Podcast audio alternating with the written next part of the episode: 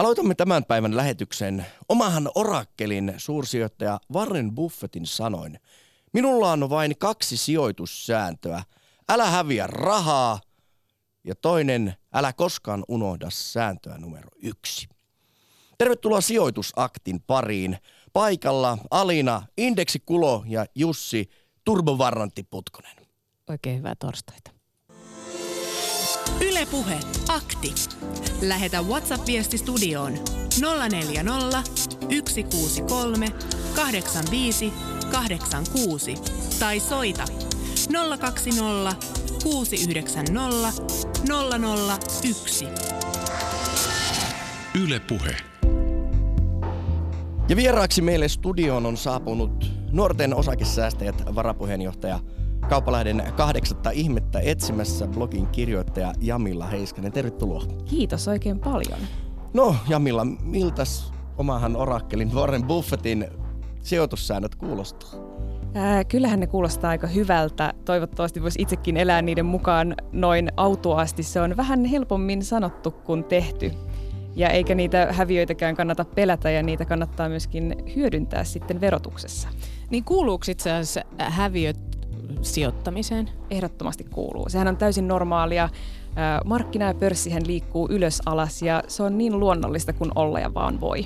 Eli siihen sijoittajana täytyy vaan ymmärtää, että näin se on, mennään ajan mukana ja silloin mä itse olen tällä hetkellä vielä toistaiseksi pitkäaikainen sijoittaja ja ja mua ei haittaa yhtään, jos häviöitä tulee, ja mä en myöskään sitten lähde myymään niitä tappiollisia sijoituksia pois. Niin, tämä oli mun mielestä vähän epäreilu Jussi, että sä nyt otit tollasen älä häviä rahaa, älä koskaan unohda sääntöä Ei, numero Warren yksi. Yksi maailman rikkaimpia No, ihmisiä, olkoonkin, niin mutta- kuunnella. Mutta jos nyt ajatellaan niin kuin esimerkiksi tavallista ihmistä, suomalaista ihmistä siis, niin, niin mulla ainakin lähipiirissä tuntuu siltä, että, että se sijoittaminen on pelottavaa jollain tavalla ja siihen nimenomaan liittyy se pelko siitä, että on riskejä ja mä häviän sitä rahaa. Ja sit sä heität tohon tollasen, että älä häviä rahaa. Nyt entisestään, että just kun mä ajattelin, että nyt seuraavan tunnin ajan mä saan rohkaisua siihen, että mitä mä mun pienet säästöni mahdollisesti sijoitan, niin mun pelko on jo niinku tuplaantunut siitä, kun mä ajattelin, että no niin, eli ei saa hävitä rahaa ja, ja vielä se on se asia, mikä mua ehkä eniten pelottaa.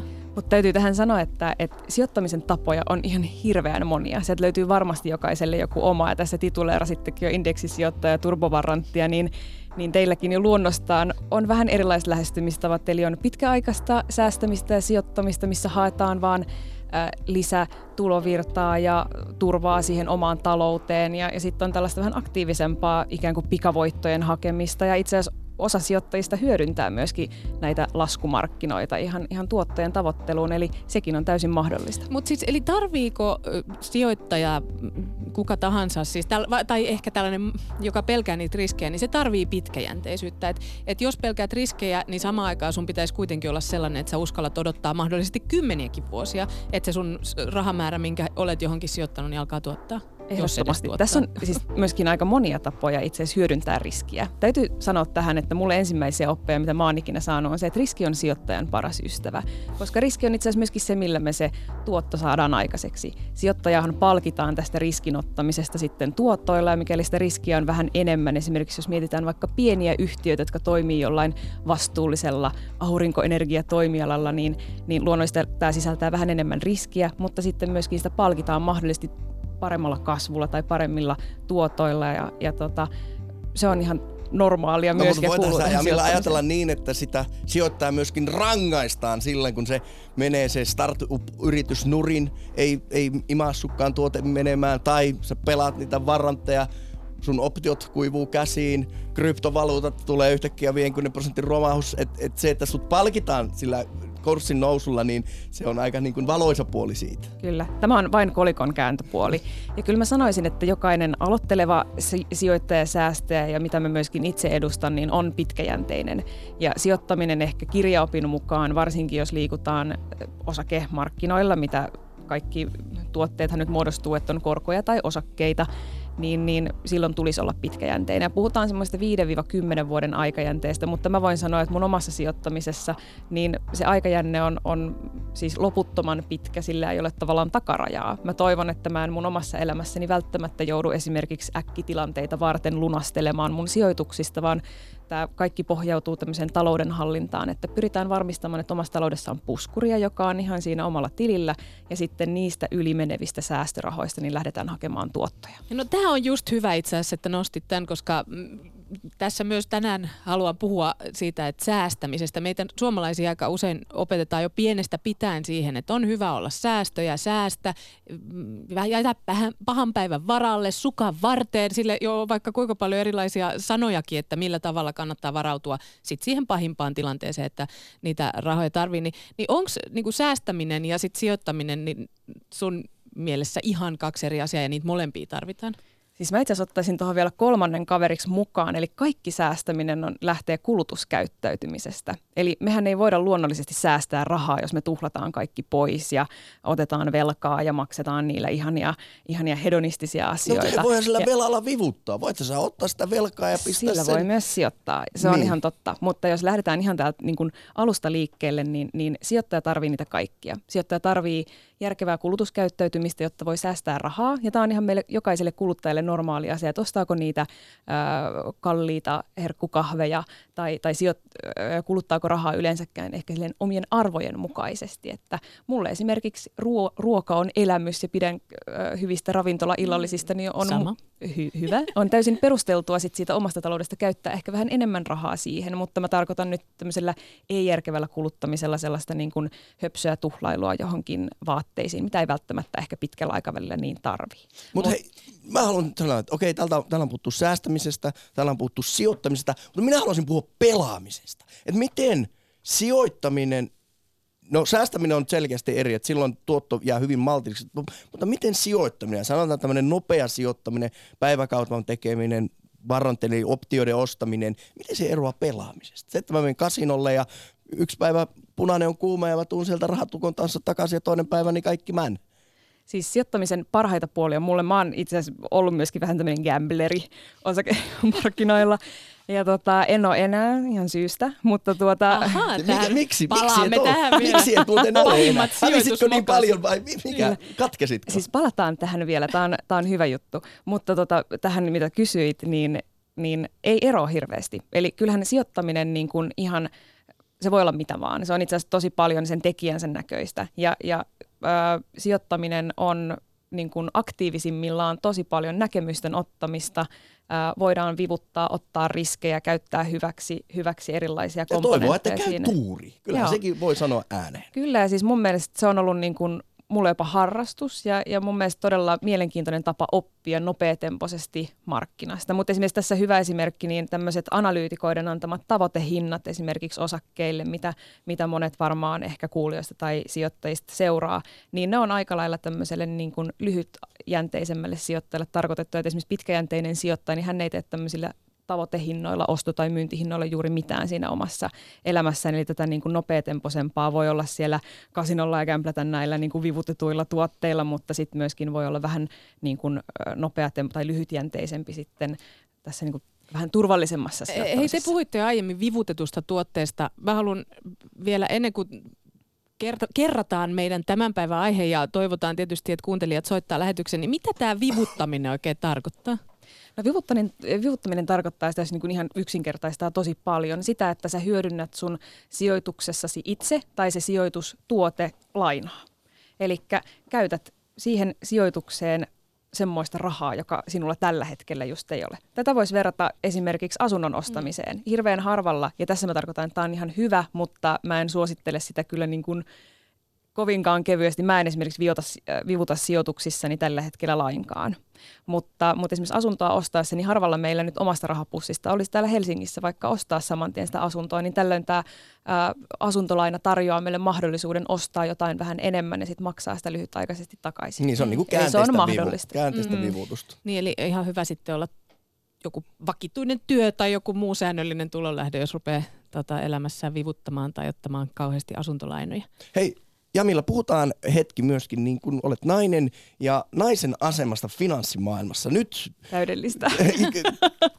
Tämä on tärkeä asia. Kyllä, kyllä. Yksi tietyllä tavalla matriarkaalinen tämmöinen linnake murtui. No, patriarkaalinen. Pa- patriarkaalinen, anteeksi. Kun pörssiklubi vihdoin ja viimein suostui ottamaan naiset myöskin jäseneksi, niin minkälainen virstanpylväs tämä oli finanssialan naisille? Ää, kyllä mä sanoisin, että se oli tosi iso, mutta täytyy sanoa, että naisena finanssialalla, myöskin mä työskentelen finanssialalla paitsi tämän vapaaehtoistyön lisäksi, niin pörssi on tosi tasa-arvoinen paikka. Ää, työntekijän näkökulmasta mä sanoisin, että lasikattoja varmasti löytyy no, aika hei, paljonkin. toimitusjohtajana aika häviävän pieni on naisia. On, mutta tähän vaikuttaa tosi paljon se, kun näiden mukavien herrojen kanssa on keskustellut, niin osaamistaso ja ne motivaatiotekijät, miksi hakeudutaan tietyille aloille. Ja jos katsotaan, mennään nyt vaikka tähän naisten eläkekertymään ja sijoittamiseen vähän syvemmin, niin naisten eläkekertymähän on miehiä vähän alhaisempi. Siinä, missä naiset myöskin elää keskimääräistä pidempään, eli tämä on vähän ikävä kombinaatio. Mutta se johtuu siitä, että naiset hakeutuu semmoisille aloille, jossa palkat on vähän matalampia. Naiset myöskin on ö, useimmiten pidemmän aikaa lasten kanssa kotona.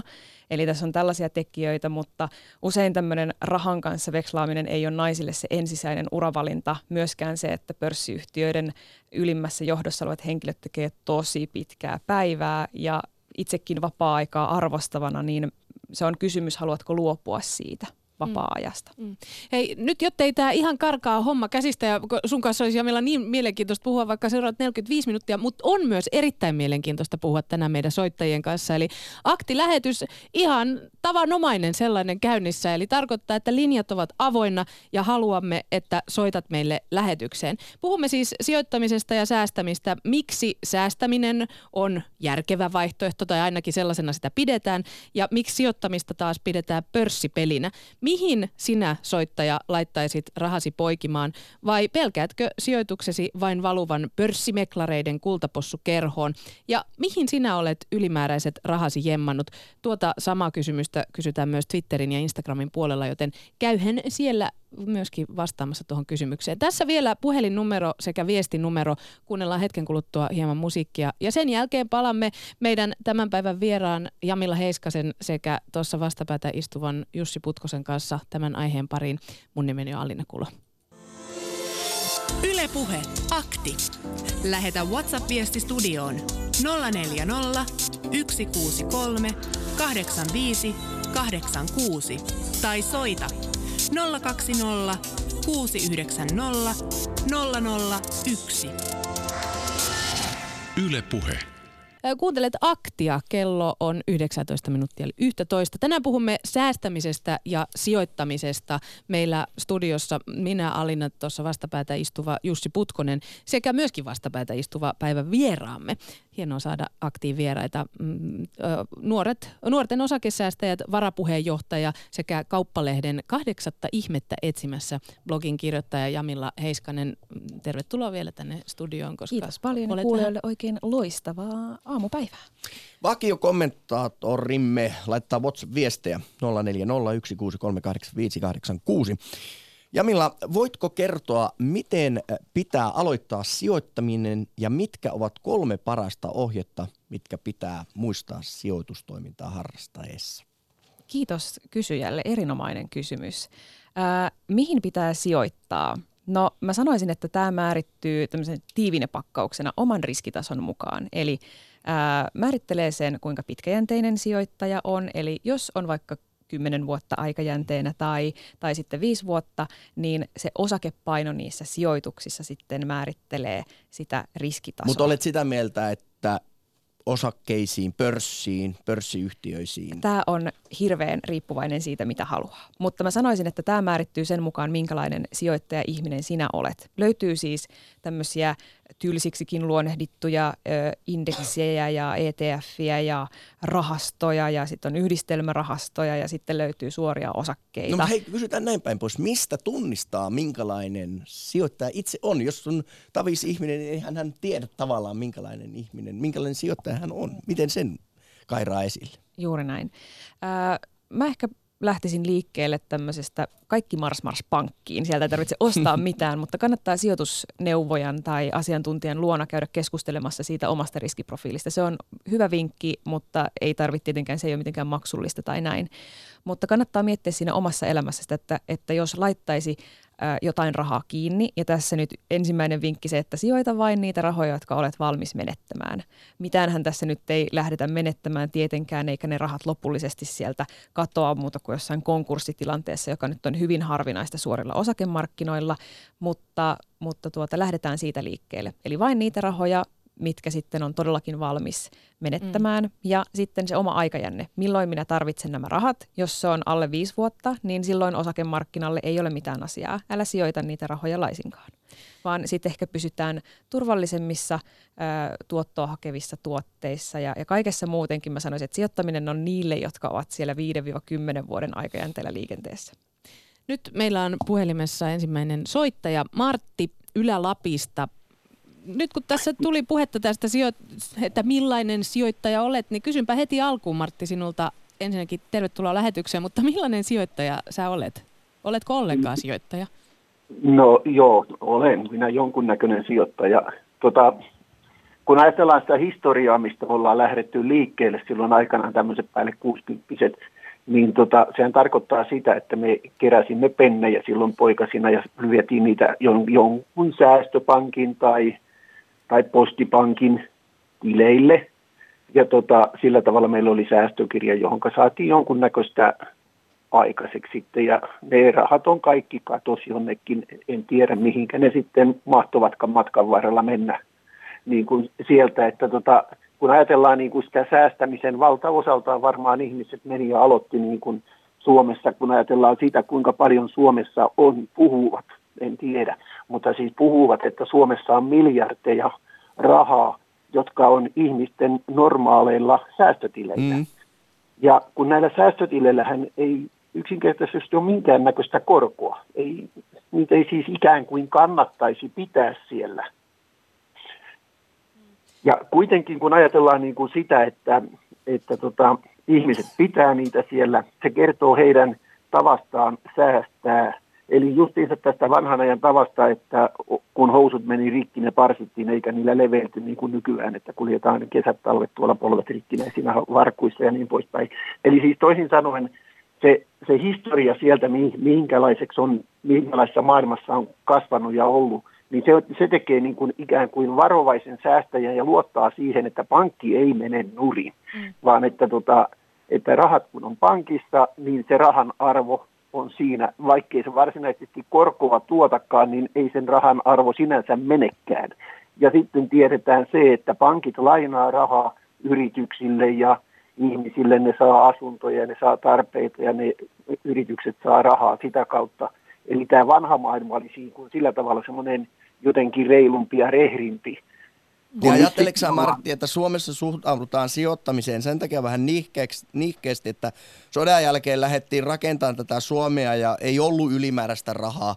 Kaikki Aivan. rahaa, mikä oli, niin säästettiin ja se iskostettiin aika, aika voimakkaasti. Ja sitten silloin 90-luvulla, kun oli sitä rahaa jaettavana ja rahamarkkinat auki, niin sitten romahti koko talous ja ihmiset menee konkurssiin ja, ja, ja pankkeja kaatuu ja näin poispäin. Että onko jäänyt sellainen oltiin, tietynlainen pelko sitten siihen? Oltiin kahden asunnon loukussa ja, ja maksetaan vieläkin on ihmisiä, jotka menee ja maksaa niitä 90-luvun niitä, niitä ikään kuin sitä, että joutuvat muuttaa tai joutuvat ja joutuvat, mutta siis, että työpaikka löytyy jostain muualta ja, ja joutuu asunnon hommaamaan sieltä, koska työmatkoja ei voinut kulkea ja kaikkea muuta vastaavaa, niin – syntyi niin kuin tavallisille ihmisille syntyi semmoinen verätyskulttuurin tuntunen tässä.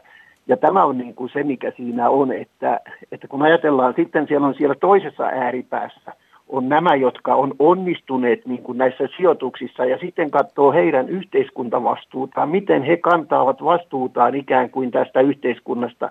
Niillä on näitä ihmeellisiä tilejä ja ne vievät rahojaan verottajalta karku ja niin poispäin, kun tavallinen säästäjä hän maksaa joka ainoasta säästöön tulevasta, minkä se saa sitten pankinkin, kun se menee ja antaa sinne se muutaman euron sitten tota, vuosittain sinne sitä, niin niistä menee se 30 prosenttia suurin piirtein niin, tota, niin sitten veroihin. Eli koko ajan niin kuin kuitenkin niistä pidetään. Ja jokut, jotka on onnistunut saamaan rahaa jotenkin, hirveät määrät, niin, tota, niin ne onnistuu ne viemään sitten vielä niin kuin tästäkin hommasta pois. Kyllä, kyllä. Hei, Jamila Heiskanen, käsi oli epäluottamuslause. Joo. pystyssä, ole hyvä. Joo, mä ajattelin siis todella hyviä ajatuksia. Mä oon täysin samaa mieltä, että, että täältä niin kuin historiasta kantautuu paljon sellaista niin kuin selkärankaan mennyttä ajatustapaa meillä suomalaisilla tämmöisestä säästäväisyydestä ja, ja, ja jopa niin kuin tämmöistä kitsaudesta. Jos me verrataan vaikka meitä ruotsalaisiin, meidän naapureihin, niin siellä tämmöinen riskinottohalukkuus ja, ja tavallaan niin kuin siitä omasta taloudesta huolehtiminen ja sen kasvattaminen on paljon sisäsyntyisempää. Ja, ja siellä tietysti yhteiskunta vaikuttaa siihen paljon. Ö, sanoit tuossa, että kun tileiltäkin menee lähdevero 30 prosenttia, niin näähän on tällaisia, mitkä tietysti niin kuin se säästäjä joutuu tai sijoittaja siitä omasta säästöstään maksamaan veroina sitten yhteiskunnalle, Joo. jotta voimme mahdollistaa asioita, mutta, mutta tuota, kyllä mä sanoisin, että näissä varsinkin tämmöisissä talouden kriisitilanteissa tai oman talouden kriisitilanteissa, jos työpaikka vaihtuu tai, tai nuorempi lähtee opiskelemaan tai muuttaa paikkakuntaa, niin on äärimmäisen tärkeää, että sitä omasta taloudesta on pitänyt huolta. Eli silloin ne Totta kai. säästöt ja niille säästöille haetut tuotot tulee todella tarpeeseen ja ne vakauttaa sitä kokonaistilannetta. Joo, se on nimenomaan justiinsa niin, että tämän, tämän tyylisestihän sitä ajatellaan ja pyritään aina elämään ikään kuin suusäkkiä myöten, että, että kun tänä päivänä asiat on nyt niin kuin ne näin on, niin sitten niin kuin itse jäin tässä eläkkeelle ja huomasin, että kuinka vähäisen tässä maassa maksetaan tämmöiselle tavalliselle työläiselle siitä, että se on Kyllä. 48 vuotta tehnyt töitä. Niin sitten kun katsoo sitä, että minkä se saa käteensä niin kuin siitä, niin ei, ei siinä ole niin kuin mitään päätä eikä häntä enää niin kuin siinä, että ei niistä rahoista yksinkertaisesti voi hirveän paljon jättää. Sitä on pakko on ollut silloin hyvinä päivinä, kun on muka ollut hyviä päiviä, niin on sitten yritetty niin kuin laittaa siihen ja huomataankin sitten tosiaan, että, että pankit ei niin kuin ikään kuin ne ei maksa sitä siihen sitä rahaa sinne ikään kuin sitä pientä korkoa, nehän on nolla prosentti melkein kaikki laidasta lukien, että tekisi melkein mieli mennä ja nostaa ne vähäsekin pois ja siirtää jollekin Norvegin ja tilille sitten, koska sieltä saa nyt sentään jotakin. Että siis kun ajatellaan niin kuin sitä ja silloin siinä tulee jo heti sitten niin kuin semmoinen ikään kuin maanpetturin tuntumus niin kuin sen asian tiimoilta, että se, se on niin syvälle iskostettu tässä maassa se, että, että vain säästämällä ja, ja ikään kuin sillain, että pihistellään asioita, niin niillä me mennään ja me turvataan, koska näyttää olevan sillain, että ei tavallisilla ihmisillä ole mahdollisuutta edes jättää jälkeläisilleen mitään. Me ei voida puhua perillisistä, koska tota, koska ei ole mitään mitä periä. Että jos me mennään ja jo- joku jätetään niille jostain syrjäperältä, ollaan sinne rakennettu omakotitalot ja paikat ja niin poispäin, niin nykyinen yhteiskuntajärjestelmä ajaa syrjäkyliltä ihmiset pois ja niiden omaisuuden arvo romahti aivan totaalisesti. Ei ne saa edes sillä rahalla, minkä ne, jos nyt joku ostaisi sen mökiksi vaikka sen paikan siellä, niin sillä ei saa minkään näköistä huushollia, että se pitäisi melkein vuokralle sitten mennä asumaan. Ja vuokra-asuminen on taas suhteessa niin pirun kallista, että, Juuri että näin. kaikki menisi niin kuin tavallaan tämän tyylisesti. Sen takia meillä on niin kuin nyt oikeasti ongelmaa tässä, että, että siihen tietyllä lailla siihen tämmöiseen, kyllä mullakin nyt muutamia kymppejä on laitettu tuonne ikään kuin näiden, näiden sijoitusyhtiöiden kautta, niin tuota pankkien kautta, jotka sijoittelee No, niitä oletko rahoja. seurannut niitä? Miten, niin, miten En, osakeportfolio minä, en, minä, en, minä en seuraa niitä justiinsa siis sen takia, kun se ei sovi minun maailmaani. Minä sanoin niille silloin aikanaan, että minä annan teille rahaa sen takia, että te turvaatte, että se rahan arvo on minulle se sama. Että sitten kun minä joskus sitä tai joku muu tarvitsee sen, mistä minä tiedän milloin se aika tulee. Mutta tota, minä olen ikään kuin unohtanut se ja antanut pankille sillä tavalla luottamuksen, niin kuin, kun luotamme kerran pankkiin, mm. niin tota, vaikka, ne on, vaikka ne nyt sitten ikään kuin sijoittelee niitä rahoja Mutta olethan niin Martti luotetaan. tietoinen siitä riskistä, että sitten kun se kaunis päivä koittaa, kun menet katsomaan, että mi- missä muodossa se sinun sijoituksesi on, niin sieltä voi tulla toki positiivinen yllätys, mutta myöskin voi tulla niin sanotusti turskaa, eli Joo, mutta, mutta se, että, että kuolemaa kohtihan tässä mennään, että tuskaahan tässä tulee joka tapauksessa. Elämä on riski. Niin, elämä Niin. itsessään on riski. Jamila, sulla oli vielä joku ajatus tähän Joo, mä Martin. ajattelin tähän niin kuin ehkä tiivistää todella hyvä puheenvuoro ja riskihän kuuluu sijoittamiseen, mutta, mutta se ei ole ainut asia, mikä siihen kuuluu. Se on myöskin mahdollistaja ja, ja tarjoaa paljon turvaa, niin kuin tässä Marttikin sanoi. Mutta ehkä tästä puheenvuorosta kävi myöskin ilmi se, mitä jokainen voi miettiä, että mitä se raha ihan oikeasti itselleen merkitsee ja kuinka tärkeää se meillä yhteiskunnassa yhteiskunnassa on, että me opetetaan meidän jälkipolvia, jos on lapsenlapsia tai omia lapsia, niitä rahaoppeja ja myöskin sitten kouluissa tarjotaan tätä talousosaamista, koska se ei hirveän Kyllä. hyvällä tolalla ole ja myöskin se, että riskinottohalukkuutta lisättäisiin yhteiskunnassa ja verot muun muassa ovat semmoisia, jotka pikkusen rokottavat esimerkiksi osakesijoittajia. Mm, ja kaikki sitä rahaa kuitenkin aina hamuaa ja haluaa elämäänsä, mutta sitten jotenkin odotetaan, että se vaan jostain tulla tupsahtaa ja sitten sitten yhtäkkiä huomataankin, että ei, mulle ei ikinä kuukauden jälkeen jää mutta, mitään. Mutta tämäkin on, on tavallaan pienistä puroista, eli, eli tässä niin kuin puhuttiin, että sijoittaminen ei tarvitse mitään valtavia pääomia, vaan jokainen meistä lähtee jostain. No, tämä oli just ja, se, mitä mä oon miettinyt, että tarviiko olla valtavan hyvä osainen, jotta sä voit alkaa sijoittaa? Ei. Vai? Siis, ja, siis kuukausisäästäminen erilaisiin rahastoihin, no, sen nyt varmaan voi tänä päivänä tehdä 10-15 eurollakin kuukaudessa, mutta minäpä tein semmoisen tuota, kirjaoppivirheen, että menin ostamaan 20 eurolla ensimmäisiä osakkeita. Tämähän niin kuin sanotaan, että se ei ole järkevää millään tavalla, kun kustannukset suorissa osakkeissa, no silloin vielä olivat sen verran kovat, että ei ollut kannattavaa, mutta minä halusin aloittaa sen jostain ja se oli se summa, millä minä pystyin aloittamaan ja,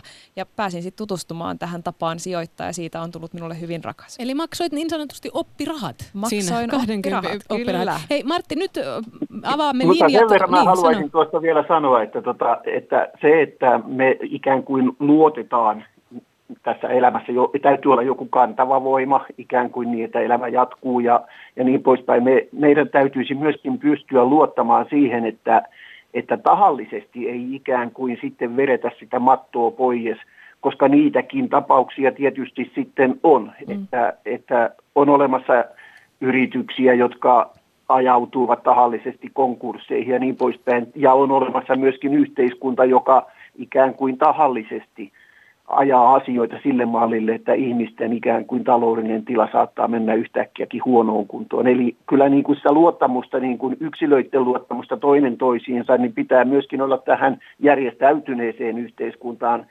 niin, niin silloin se menee, ettei meille tule sitten joskus aikana joku 30-luvun Amerikka sitten yhtäkkiä, jolloin ensimmäistä kertaa maailmassa ikään kuin miljardöörit meni ja kokivat sen, että että se voi lähteä. Ei kukaan halua mennä ja kokea sellaista kohtaloa. Mm. Kiitos Martti Mut, erittäin paljon niin. tästä puhelusta ja, ja mielenkiintoisista, mielenkiintoisista ajatuksistasi. Nyt avaamme linjat seuraaville soittajille. Moi. Hei hei. Ylepuhe akti. Lähetä WhatsApp-viesti studioon 040 163 85 86 tai soita 020 690 001. Yle Puhe. Tänään puhumme aktissa sijoittamisesta ja säästämistä. Ja onko mielestäsi säästäminen järkevää vai sijoitatko säästämäsi rahat heti kun vaan mahdollisuus siihen on? Ja mihin niitä rahoja si- oikein sijoitat? Mikä on sellaista, onko se ehkä asuntosijoittamista vai löytyykö kassakaapistasi kultaharkko?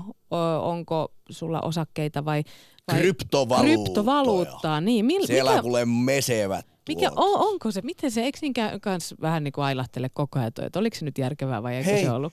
Kato, ostat silloin kun on matalalla ja myyt sitten kun on kallilla. Helppo homma. No mitä, voi kun ajoittaminen olisikin näin yksinkertaista. niin, onko sulla Jamilla rahoja kiinni kryptovaluutoissa? Ei missään nimessä. No niin. Miksei missään nimessä?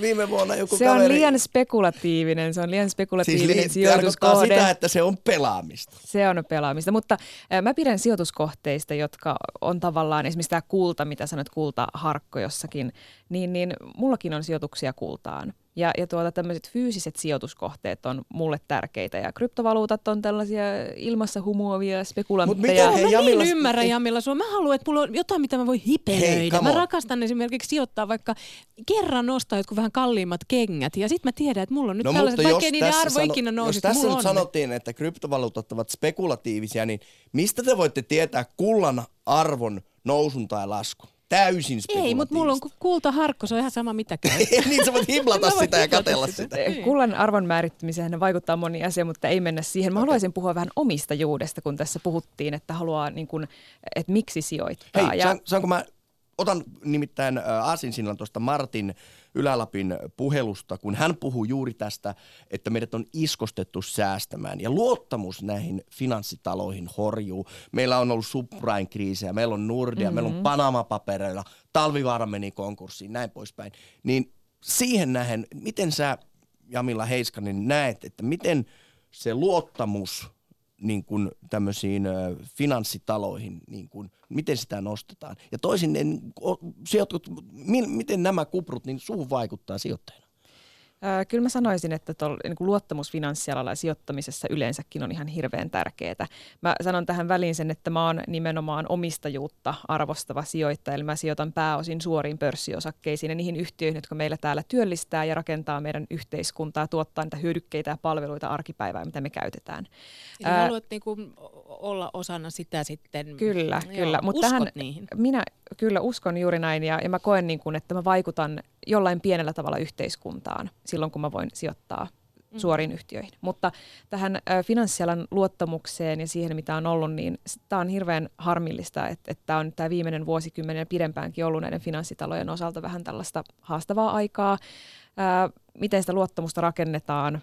No, tulevaisuus ratkaisee no, sen. Onko se vaikuttanut sun mitenkään? Esimerkiksi nämä Panama-paperit, niin, niin vaikuttiko se sun mitenkään?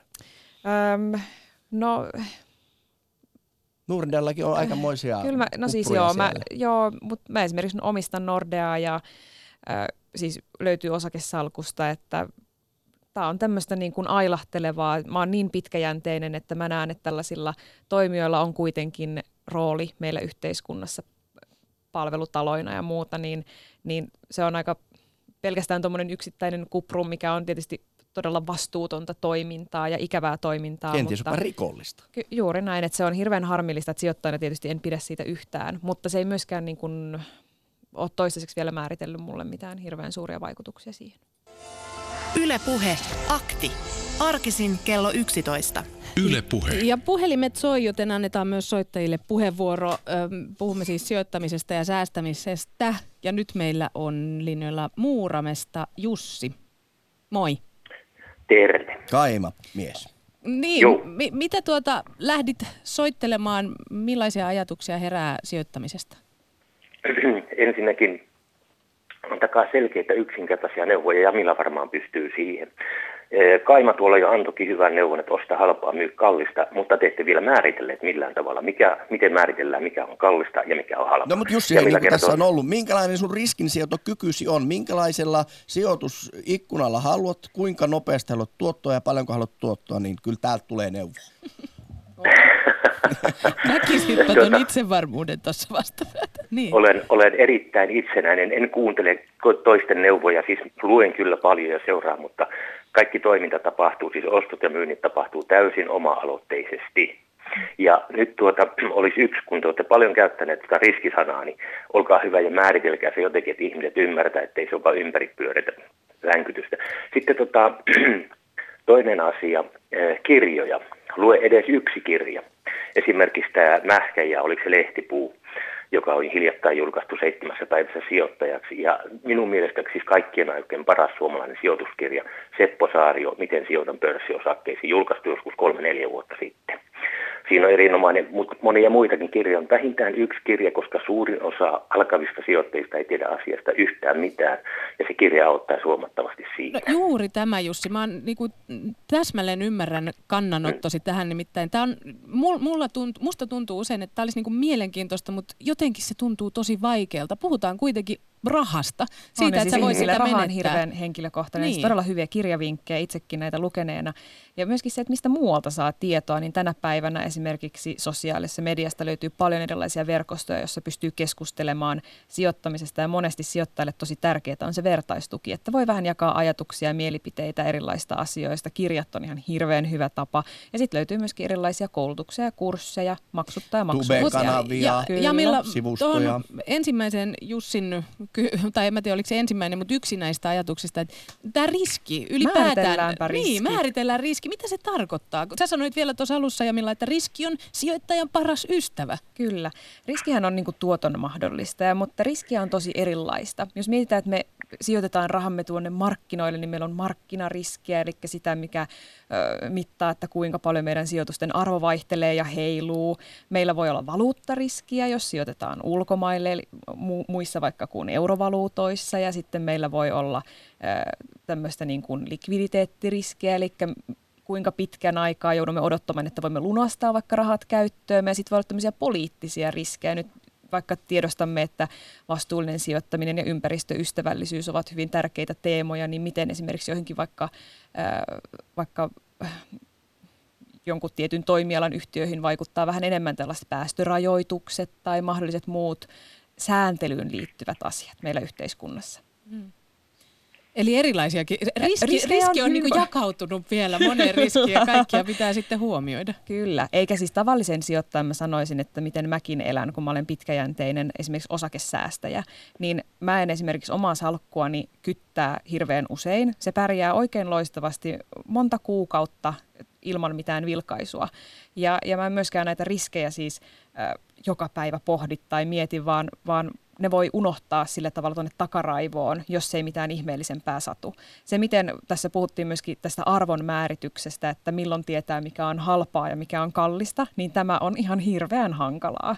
Ää, yrityksen arvon määrittäminen, jos nyt mä annan tämmöisen helpon esimerkin vaikka ää, historiasta ja nykyajasta, eli jos vaikka mietitään jotain tämmöistä konepajaa tai jotain, yritys omistaa yhden miljoonan euron arvoisen vaikka tämmöisen teollisuushallin, ja, ja sitten se on sen arvoinen. Sinä maksat siitä teollisuushallista sen tietyn hinnan. Mutta miten sitten määritellään arvo vaikka tämmöisessä konsulttiyrityksessä, jossa istuu pelkästään ihmisiä tietokoneiden kanssa ja se tieto on tavallaan se yrityksen arvo tai se mitä he myy, niin tämä arvonmääritys muuttuu huomattavasti hankalammaksi. Mm, ja joita varmaan nyt tulevaisuudessa tulee koko ajan enemmän ja enemmän tämän kaltaista. Kyllä, niin mutta ehkä mä mietin myöskin tietoa. pitkäjänteisenä säästäjänä tätä arvonmääritystä. Tämä on vähän tämmöinen niin kuin utuinen määritelmä, mutta myöskin niin, että kun mä puhuin tästä yhteiskuntaan vaikuttamisesta ja mitkä asiat mulle vaikka esimerkiksi ihmisenä on tärkeinä, tämmöiset IT- ja digiratkaisut ja tietynlaiset palvelut, niin mä voin miettiä vaikka, otan esimerkiksi nämä todella tämän sijoitusvinkkejä, mitä tässä annan, mutta vaikka hoivatilat, tämmöinen suomalainen yhtiö, joka tarjoaa hoivaratkaisuja lasten päivähoitoon ja vanhusten hoitoon, niin mulle esimerkiksi on tärkeää se, että mä voisin vaikuttaa siihen, että vanhusten hoiva on laadukkaalla tasolla ja nämä kiinteistöt, missä näitä vanhuksia hoidetaan, on toimivia ja, ja ne palvelut rat, ää, tota, on niin kuin hyviä.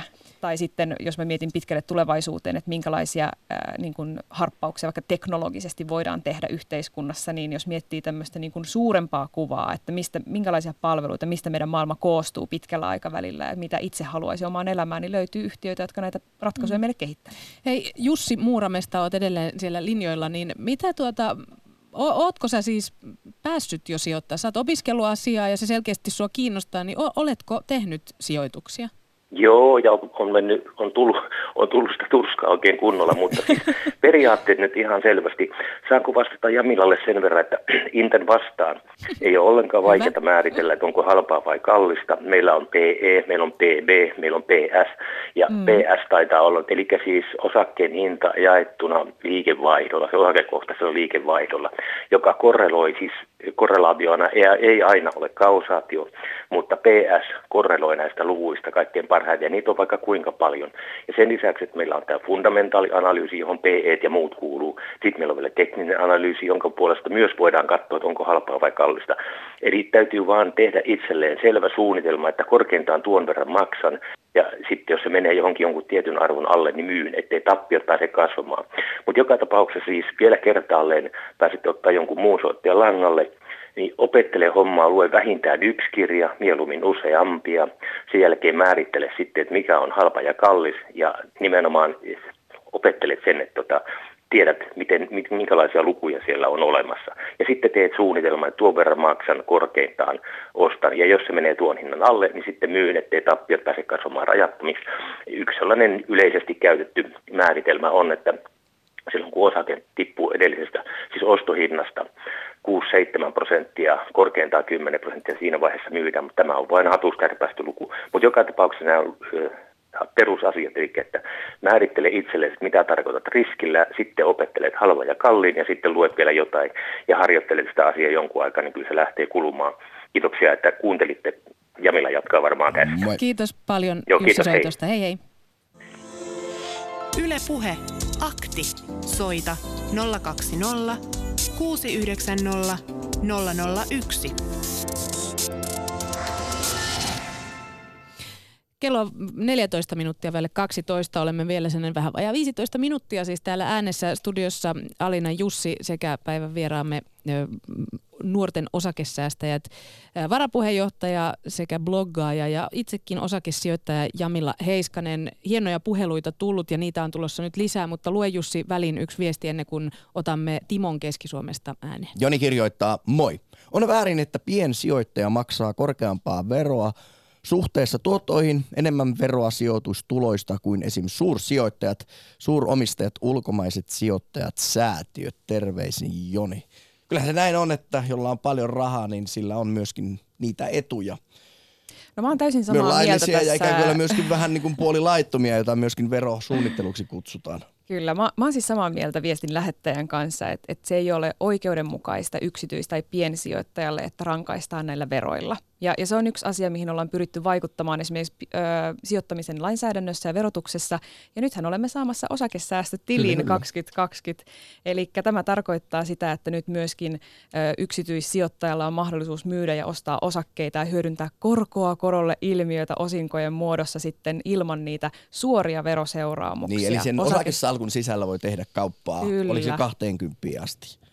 Sinne voi siis laittaa 50 000 euroa. Joo pääomaa ja sitten tuotot voivat kasvaa määräämättömän paljon. Juhu, kuulostaa Tämä on todella hyvä. Pelikäyntiin. Pelikäyntiin. Ja nyt meillä siis Timo la, tuolla langoilla ja Keski-Suomesta päin. Morjens. Moi moi. Tuota, oletko, pidätkö riskeistä, kysytään niin? No kyllähän sopiva riski pitää aina hereillä elämän mielenkiintoista. Ja miten, miksi lähdit soittaa meille tänään sijoitus- ja säästämisakti? No ei, mä avasin tuossa vaan radion, kun työmatkalla tuossa ajelee ja, ja tota, tuli pari pointsia tuosta mieleen ja toivottavasti mä en kertaa jotain jo aikaisemmin puhuttua, no tosiaan vähän aikaa sitten hyppäsin Et ole varmasti ainoa, joka on kesken ohjelman tullut Joo. kuulolle.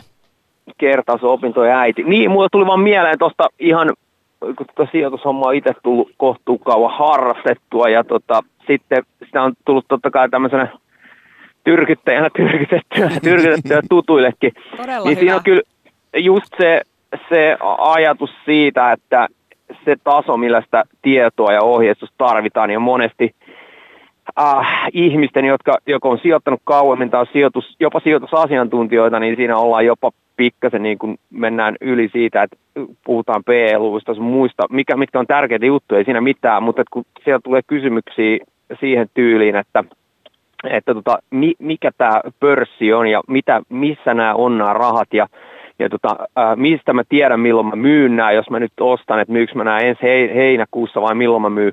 Eli just semmoinen ihan perustason talouskasvatus, missä taidettaa sitten sen verran mä kuulin jo ää, vinkata, että, että tulee jonkun sellainen ihan ähm, kädestä pitäen opetus siihen, miten, miten tehdään esimerkiksi ensimmäiset, vaikkapa jos nyt lähtee siitä helpommasta tavasta, eli ensimmäiset kuukausittaiset indeksisijoitukset. Eli, eli se tiedon, tiedon ja tota, ää, niin kuin harrastuneisuuden välinen yhtälö varmaan ratkaistaan sillä paremmin, kuin että houkuteltaisiin sitä kautta sellaisia ihmisiä, jotka tästä ei kuulukaan, koska muuten sitä, onko se nyt 85 miljardia vai mitä siellä tilillä mm-hmm. makaa, niin sitä saadaan vähän turha hitaasti sieltä eteenpäin. No siis erittäin Eli, hyvä puheenvuoro. Mä itse tunnistan tämän täysin ja tietoahan on ihan massiiviset määrät. Siis kun mm. mä menin esimerkiksi tätä päivää varten vähän tutkimaan internetin ihmeellistä maailmaa, niin, niin siellä on siis ihan mielettömät määrät, mutta miten mä löydän sen oikein tiedon, eli, eli tämä kädestä pitäen ohjaaminen ja, ja juuri näihin ihan tyhmiinkin kysymyksiin lainausmerkeissä vastaaminen, niin se on ehkä se, mitä itsekin kaipaan ja uskon, että tosi moni muun myös. Joo, ja ei, ei ole tyhmiä kysymyksiä. Jos varmaan jos ajatellaan tässä vähän psykologiselta kannalta, niin menettämisen pelkohan on ihmiselle yksi pahimpia asioita, ja omaisuuden menettämisen pelko on aika voimakkaasti mukana siinä, jos pistää rahaa semmoiseen, josta, josta ei niin ymmärrä yhtään mitään, mikä se koko, koko se infra, miten se toimii, mikä se Mut on. mä Timo, hei, voisin sanoa tähän väliin, että vaikka kuinka paljon sä tutkisit, vaikka sä lukisit niitä ö, vuosiraportteja, vaikka sä kuinka tutkisit niitä PE-lukuja, sit sä teet semmoinen mieli, että tämä on nyt hyvä sijoitus, tämä on pakko kasvaa. Sit sä katot, vuoden kuluttua se on voinut kymmenen pinnaa lähteä. Niin, mutta Et tää on ei se, Jussi, nyt se ei takaa. PE-luvuista, Ei, kun puhutaan ihan siitä Mä vaan tarkoitan Minäpä sitä. jyrähdän Niin, tähän väliin. Nimenomaan Jamila- tarkoitan sitä, että se tieto Hyvä, ei takaa, tieto Kyllä. ei takaa tuottoa. Niin, mutta Jamila, sä puhuit jo Juuri kerran näin. pankkiin, että nyt kipin kapin kaikki pankkia kysymään sijoitusneuvoja. Onko se sellainen ihan yksinkertainen aloitus sille, että miten Kyllä mä, niitä kyllä mä sanoisin, ja mä sanoin vielä tuohon, että mitään ei tarvitse siis sieltä ostaa. Mutta tämä oli varmaan niin kuin nyt meidän soittajalta niin kuin kultaisin niin kuin pu- puheenvuoro tämän ohjelman aikana. Kiitos siitä. Ja, ja tota, toi on niin totta. Sijoittamista on ihan hurjan eri tasoilla. Ja niin kuin mä sanoin, että yrityksen arvon määrittäminen on hankalaa, niin mä oon edelleenkin sitä mieltä. Ö, tunnuslukuja on ihan, siis niitä on mielettömän paljon. Niiden ö, sijoituskohteiden ja markkinatutkimiseen voi käyttää todella paljon aikaa. Esimerkiksi kun te- teknisen analyysin keinot voi olla tosi hyviä määrittelemään vaikka muiden sijoittajien just tätä tunneilmapiiriä, että ollaanko optimistisia tai pessimistisiä, kun katsoo vaikka trendiä, eli sitä mihin markkina on yleisesti menossa, onko ylös vai alaspäin. Mutta en mäkään käytä siihen aikaa, vaikka mä nyt sijoittajaksi itseäni kutsun hirveästi. On ollut aika, jolloin se oli mun päivätyöni. Mutta just niin kuin tässä puhelussakin on käynyt ilmi, niin, niin ihan kädestä pitäen, että ihmiset pääsee siihen mukaan. Sijoittaminen on kuitenkin lähtötasoiltaan sitä oman talouden tukemista, niiden omien ansiotulojen tavallaan tukemista pääomatuloilla ja sillä tavallaan muulla tulovirralla, jotta me voidaan mahdollistaa meidän itselle, itselle laadukas elämä ja elämänlaatua. Haluan myös, Timo, kiittää sinua siitä, että mainitsit indeksirahaston, jolle esimerkiksi Jussi Putkonen tuossa niin on naureskellut, kun mä oon vaan sanonutkin, että siitä voisi nyt sitten aloittaa. Mä voisin aloittaa mun sijoittajaurani sillä, että laitan rahani indeksirahastoon. Oletko sä, Timo, ko- kokenut, että, että sijoittaja, jos sä sijo- sijoitat ja sulla on varmaan tuttuja, jotka sijoittaa, että siellä suhtaudutaan jotenkin vähän niin kuin naureskellen niihin äh, amatööreihin, jotka ajattelevat tällaiseen johonkin vähän maltilliseen indeksirahastoon laittaa rahansa säästöön? No, no joo, en mä nyt sano. Kyllä mun mielestä se ehkä semmoinen, mitä näkyy sitten noissa medioissa, niin siellä nämä on noussut aika paljon pää, pää, nostanut päätä ja se semmoinen tasainen sijoittaminen, ajallinen hajauttaminen, hajauttaminen sen indeksin kautta yhtiöihin, se on nostanut aika hyvin päätään, että en sitten tiedä, tiedä koska vaikka itse sijoitankin, en kuitenkaan semmoisessa sanotaanko ammattisijoittajapiireissä liiku, sitä en osaa sanoa, että naurataanko sitten selän takana, mutta, mutta aika, aika niin kuin hyvin siinä on suhtauduttu tähän, mutta just se, se nimenomaan, että, että semmoista perusymmärrystä vaikkapa just siis siihen, että, että, että kun tuli tuossa, että tieto ei takaa tuottoa, mutta että se ajatus siitä, että, että miten pystyy sitä riskiä minimoimaan ajallisesti ja hajautuksella ja tämmöisestä, joka on ehkä paras vaihtoehto tuossa se, että totta kai vähentää tuottomahdollisuutta, mutta se on selkeä ja sitten se ihminen just ajattelee sen, että hei nyt mä teen tätä pitkällä aikavälillä, enkä sillä, että hei nyt onko se optimaali, mun pitää tietää se optimaalinen aika nyt, että keväällä 2022 taitaisi olla paras, jolloin mun kannattaisi taas myydä ne.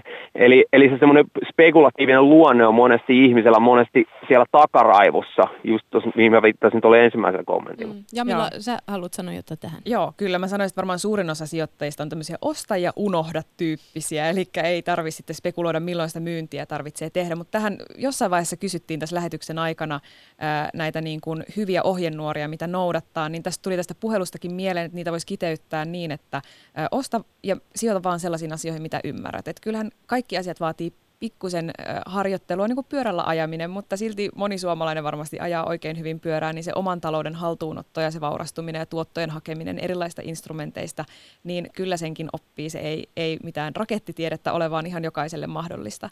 Ja sitten myöskin se, että kiinnittää huomiota kustannuksiin. Tässä just tämä indeksirahastot ja kaikki muut on sen takia myöskin noussut pinnalle, koska ne on aika kustannustehokkaita ratkaisuja, eli edullisia. Nythän kaikki tietysti, kun me sijoitamme, niin siinä aina jotain kuluja on, ja näihin tulisi sitten kiinnittää huomiota, ettei mm. maksa sitten siitä kaupankäynnistä liikaa. Aivan, hyvä, hyvä vinkki. Hyvä vinkki. Hei Timo, tietysti haluan nyt kysyä, kun olet tällainen, myönnät olevasi sijoittaja, niin ootko sä tehnyt jotain mokia? Mikä on sellainen paha sijoitusmoka, minkä jälkeen on ollut kyynel silmäkulmassa, että kaik mä en No varmaan keskeisimmät silloin, kun aloitti, niin oli se, että, että justiinsa ei, ei tajunnut, mitä tunnusluvut tai jotkut muut luvut on syönyt ja vaikka saattoi katsoa nopeasti, että jollain yhtiöllä oli hyvin huokutteleva osinkotuotto ja se osti vain sen takia, mutta sillekin on monesti syy, miksi se osinkotuotto on niin houkutteleva. Toinen, toinen on ehkä jonkunnäköinen hätäily. Olen esimerkiksi ostanut auton ää, myymällä osakkeita, vähän mielijohteesta sen auton, koska olisin pärjännyt muullakin ja sitten tuota, niin kun sitä, sitä kautta se on varmasti jonkun verran hidastanut etenemistä, mutta näähän on, nämä on osa elämää ja kyllä se pitää olla sellaista varallisuutta, että sitä pystyy tarvittaessa käyttämään ja sitten se semmoinen peräpeiliin katsominen on tässäkin asiassa typerää. Pitää mites, vaan mites omalla analysoida, analysoida omat virheensä ja yrittää ottaa niistä opiksi ja kehittyä koko ajan, ei siinä sen kummempaa. Miten Timppa niin kuin meikäläiselle, niin kosahtiko talvivaarassa yhtään? Kyllä, kyllä mä myönnän sen, että sinnekin meni, meni jonkun verran hillo, hillo. Ei onneksi hirveän merkittävää määrää siitä kokonais, sijoitusvarallisuudesta, mutta, mutta se oli yksi, yksi tämmöinen oppi. Mutta että... jos ollaan puhuttu, että harvoin menee konkurssiin, niin sepä meni. Hei, tässä Kyllä, joo, ja ei, ei konkurssi ei tullut nytkin, hiljattainkin. Juuri näin, ja hei, mm. ei kaikkia munia samaan koriin miehet. Mm. Kiitos Timo soitosta. Meillä vielä yksi puhelu tehtiin mukaan lähetykseen, niin otetaan se vielä. Mutta hyvää torstai jatkoa ja mahtavaa, kun soitit ja peräänkuulutit tällaista eh, ruohonjuuritason kädestä pitäen neuvomista. Sitä Noniin. mäkin haluan. Kiitos. Moi Hyvä homma, jatkakaa hyvää työtä. No niin, moi moi. Yle Puhe, akti. Arkisin kello 11. Yle Puhe. Jamilla, nopeasti ennen kuin annan Marjalle puheenvuoron, niin kerro, mikä on sun pahin sijoitusmoka? Mulla on monta. Ja okay. mä oon ihan ylpeä no, niistä. se kaikkein pahin. Ää, kaikkein pahin on itse asiassa varmaan se, että mä oon antanut tunteiden hallita, eli myynyt silloin, kun kurssit ovat laskeneet ja tullut ahdistus, että voi ei, minä menetän rahaa, niin mm. tunteet kurissa, tunteet muistaa kurissa. mitä on tekemässä. Ihanan, kuulostaa niin järkevältä. Hei Maria Kaarinasta, moikka. Moi.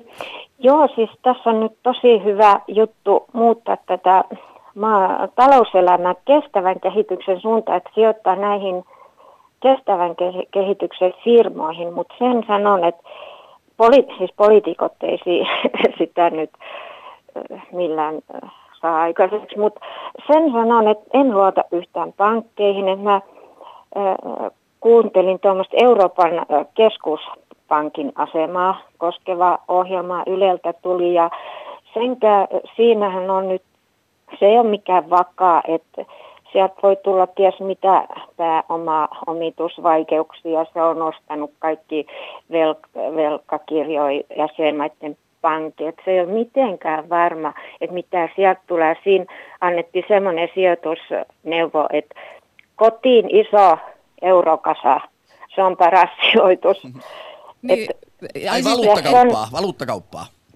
Niin, niin, että kyllä tässä on, on kaikkea, mutta ton mä näen kyllä hyvänä, että miten sitä talouselämää lähdettäisiin kääntämään sinne kestävään, niin näillä sijoituksilla voisi saada jotain toivoa. Mahtavaa. Kiitos Maria tästä viimeisestä puhelusta. Me vielä otamme muutaman viestin mukaan lähetykseen ja ollaan kuulolla Kiitos. taas. Hei hei. Hei. Moi. Yle Puhe. Akti. Arkisin kello 11. Jamilla, näytät sinun laukkuasi. Ja minulla tässä kuulkaa puhelin soi, niin mä ajattelin, että tämä tarina kuuluu tuonne kuulijoille. Just mä luulin, että halusit kommentoida tätä eettistä sijoitusta. no, mutta haluanhan minä. Joo. Minä haluan. Aika lyhyesti, meillä on 50 sekuntia aika. Okei, mä sanoisin, että sijoittajat jo tälläkin hetkellä ovat vaikuttaneet näihin vastuullisen sijoittamisen määritelmiin ja siihen, että esimerkiksi isot rahastot, niin kuin BlackRock, on alkanut äh, niin kuin ottamaan kantaa Eikö siihen. Norja lopettanut sijoittamisen kivihiileen? Muistanko oikein? No nyt en minäkään tuota Joo, muista, mutta, mutta kuitenkin on, näin. on näitä, jotka... Eli, eli sijoittajana ja yksityissijoittajana voidaan vaikuttaa siihen. Varsinkin yksi, yksilöllä ei ole hirveän suurta merkitystä, jos ei valtavaa omaisuutta ole, mutta kun ryhmänä tiedämme, että haluamme paremman luonnon ja, ja mu, muita muutoksia, niin voimme vaikuttaa niillä omilla pääomilla. Sanottako, että ehkä Jamilla innostut siitä asiasta, että meidän Twitter-kysymykseen vastaajat sanovat sijoittavansa ylimääräiset rahansa osakkeisiin. Uh. Hei, kiitos Jamilla vierailusta ja kiitos kaikille soittajille. Mahtava sijoitusakti ollut tässä. Nyt kello on 12 ja kuulemme uutisia.